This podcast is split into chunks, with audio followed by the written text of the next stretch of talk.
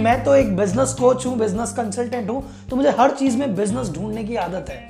तो लो, मैंने इसमें भी ढूंढ लिया क्रिकेट और बिज़नेस में क्या सिमिलरिटी है। और आपको बताते हैं कि कैसे क्रिकेट और बिज़नेस में बहुत सारी कॉमन चीज़ें एक साथ है। तो पहला पॉइंट है कैप्टन यस देखो क्रिकेट में जीतने के लिए आपको एक सॉलिड शानदार टीम चाहिए।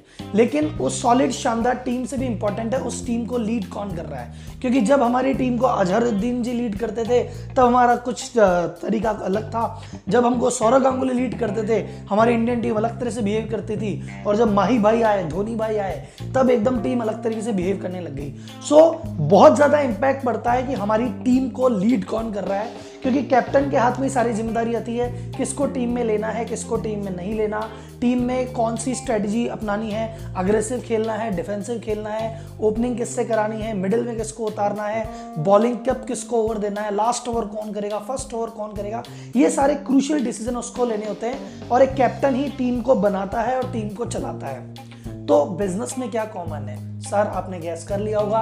ऑब्वियसली बिज़नेस में आपके बिज़नेस के कैप्टन है आप खुद। यानी बिज़नेस ओनर होता है बिज़नेस की टीम का कैप्टन क्योंकि आपको ही पता है, आपके आपके मन में ही आइडिया है आपको ही पता, आपने जितना भी पूरा बिज़नेस स्टार्ट किया है, चाहे आपने सेल्स की टीम इकट्ठी की हो सेल्स का बंदा लिया एचआर का बंदा लिया परचेस का लिया स्टॉक का लिया अकाउंट्स का लिया, ये सारे बंदे लेके आप ही ने टीम बताई है। आप ही बताते हैं कि किसको कब क्या करना है, कैसे सेल होगी, कैसे परचेज होगी। So you are the captain जो जैसे क्रिकेट में कैप्टन होता है, वैसे बिज़नेस में भी कैप्टन होता है, आप बिज़नेस के कैप्टन है। नाउ सेकेंड चीज़ क्या आती है? सेकेंड चीज़ आती है टीम की प्लानिंग यस किसी भी टीम बनाने से पहले हम ये देखते हैं कि भैया हम कौन से दौरे पे जा रहे हैं? अगर ऑस्ट्रेलिया दौरे पे जा रहे हैं तो हमें टीम अलग तरह से बनानी है।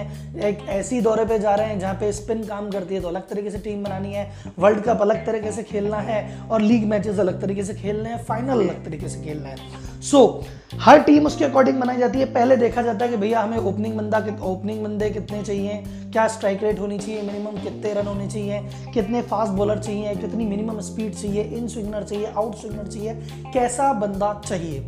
ये पहले टीम की प्लानिंग होती है। जब प्लानिंग कंप्लीट हो जाती है उसके बाद सिलेक्टर्स जाते हैं पूरे इंडिया चक्कर लगाते हैं और ढूंढते हैं कि ये जो क्वालिटी जो हमने लिखी है टीम में इस टीम की क्वालिटी का बंदा कहाँ मिलेगा? और फिर वो टीम में उसको सिलेक्ट करते हैं और अपनी टीम बनाते हैं। So what happens in the organization organization में जैसे टीम की प्लानिंग होती है, वैसे ऑर्गेनाइजेशन में ऑर्गेनाइजेशन स्ट्रक्चर होता है। जहाँ पे पूरा कंपनी का स्ट्रक्चर बनाते हैं, यहाँ सी है, इसके नीचे चार आदमी होंगे।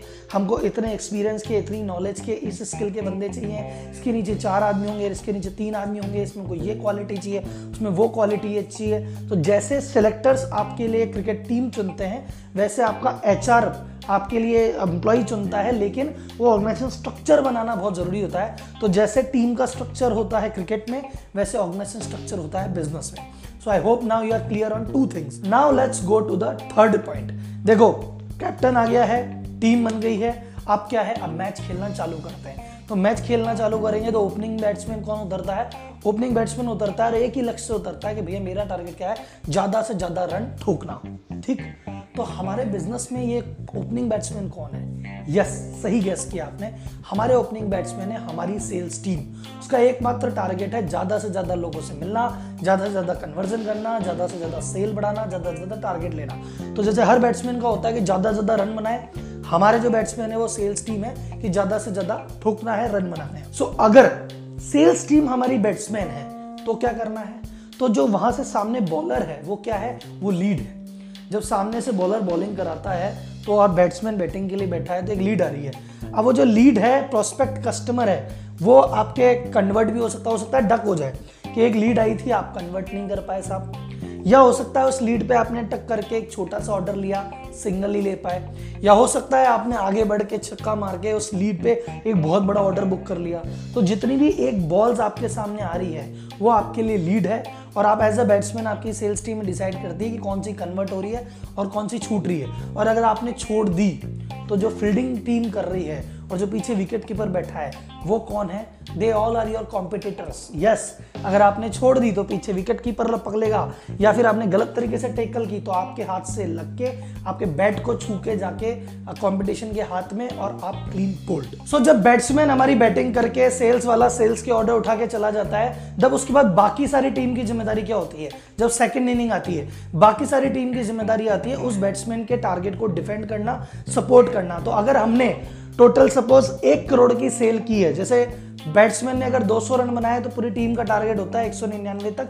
दूसरी टीम को ऑल आउट करना है या 200 तक पहुँचने नहीं देना है। वैसे ही हमारी टीम जो ऑपरेशन है, अब उसका पूरा टारगेट क्या है कि अगर सामने वाला बंदा एक करोड़ रुपए के ऑर्डर लेके आया है तो उस ऑर्डर को परचेस करने की कॉस्ट मैन्युफैक्चर करने की कॉस्ट स्टोर करने की कॉस्ट अकाउंट्स की कॉस्ट किसी भी चीज़ की कॉस्ट सारे खर्चे टोटल एक करोड़ के नीचे रहने चाहिए। जितने ज़्यादा खर्चे कम रहेंगे, जितना स्मूथली काम होगा, उतने ज़्यादा मार्जिन से आप जीतोगे।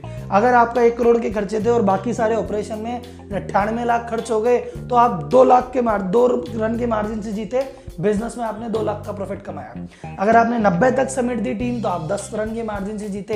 बिज़नेस में आपने दस लाख का कमाया। सो पूरे ऑपरेशन आपके परचेज वाले का प्रोडक्शन वाले का स्टॉक वाले का अकाउंट्स वाले का, एक ही पर्पज होता है कि जो सेल्समैन ने टारगेट अचीव किया है, उसके अंदर अंदर हमको हमारी कॉस्ट को मिनिमाइज रखना है।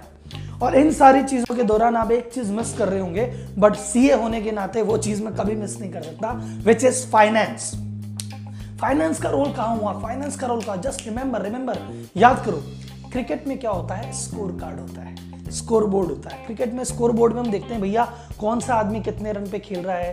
किसका एवरेज कैसा है? किसकी स्ट्राइक रेट कैसी है? कितने गेंद हम खेल चुके कितनी बाकी है? हमारी करंट रन रेट क्या चल रही है? रिक्वायर्ड रन रेट क्या है? अभी हमें यहाँ से स्लो खेलना है, अभी हम यहाँ से तेज खेलना है। कितने रन प्रति ओवर बनाने हैं, ये सारी चीज़ देख के स्कोर बोर्ड को देख के आइडिया हमको लगता है कि हम कहाँ खड़े हैं और हमें कहाँ जाना है। वैसे ही बिज़नेस में जो आपका अकाउंट्स डिपार्टमेंट है फाइनेंस डिपार्टमेंट है, वो आपका स्कोर बोर्ड है। वो आपको बताता है कि अभी तक की कितनी सेल हो चुकी है, कितनी और करनी है, कितने खर्चे हो चुके हैं क्या क्या हमने, किस बंदे ने कैसा परफॉर्म किया, किस बंदे का स्ट्राइक रेट कैसा था, किस बंदे का एवरेज कैसा था, कौन बेस्ट परफॉर्मर है, कौन वर्स्ट परफॉर्मर है कौन मैन ऑफ़ द मैच है, ये सारी बातें हमको हमारा स्कोर कार्ड यानी अकाउंट्स डिपार्टमेंट बताता है। आपको पता पड़ गया कि हाँ यार, गौर से देखा जाए तो हर चीज़ में बिज़नेस ढूंढा जा सकता है। जैसे मैंने क्रिकेट में बिज़नेस ढूंढा है, और अभी आपको यहाँ पे वीडियो मिल जाएगी, आप मेरे यूट्यूब चैनल पे जाएँगे तो मैंने क्रिकेट को बॉलीवुड से भी कंपेयर किया है, और क्रिकेट को ह्यूमन बॉडी से भी कंपेयर किया है। तो जाके वो दोनों वीडियो भी देखिएगा।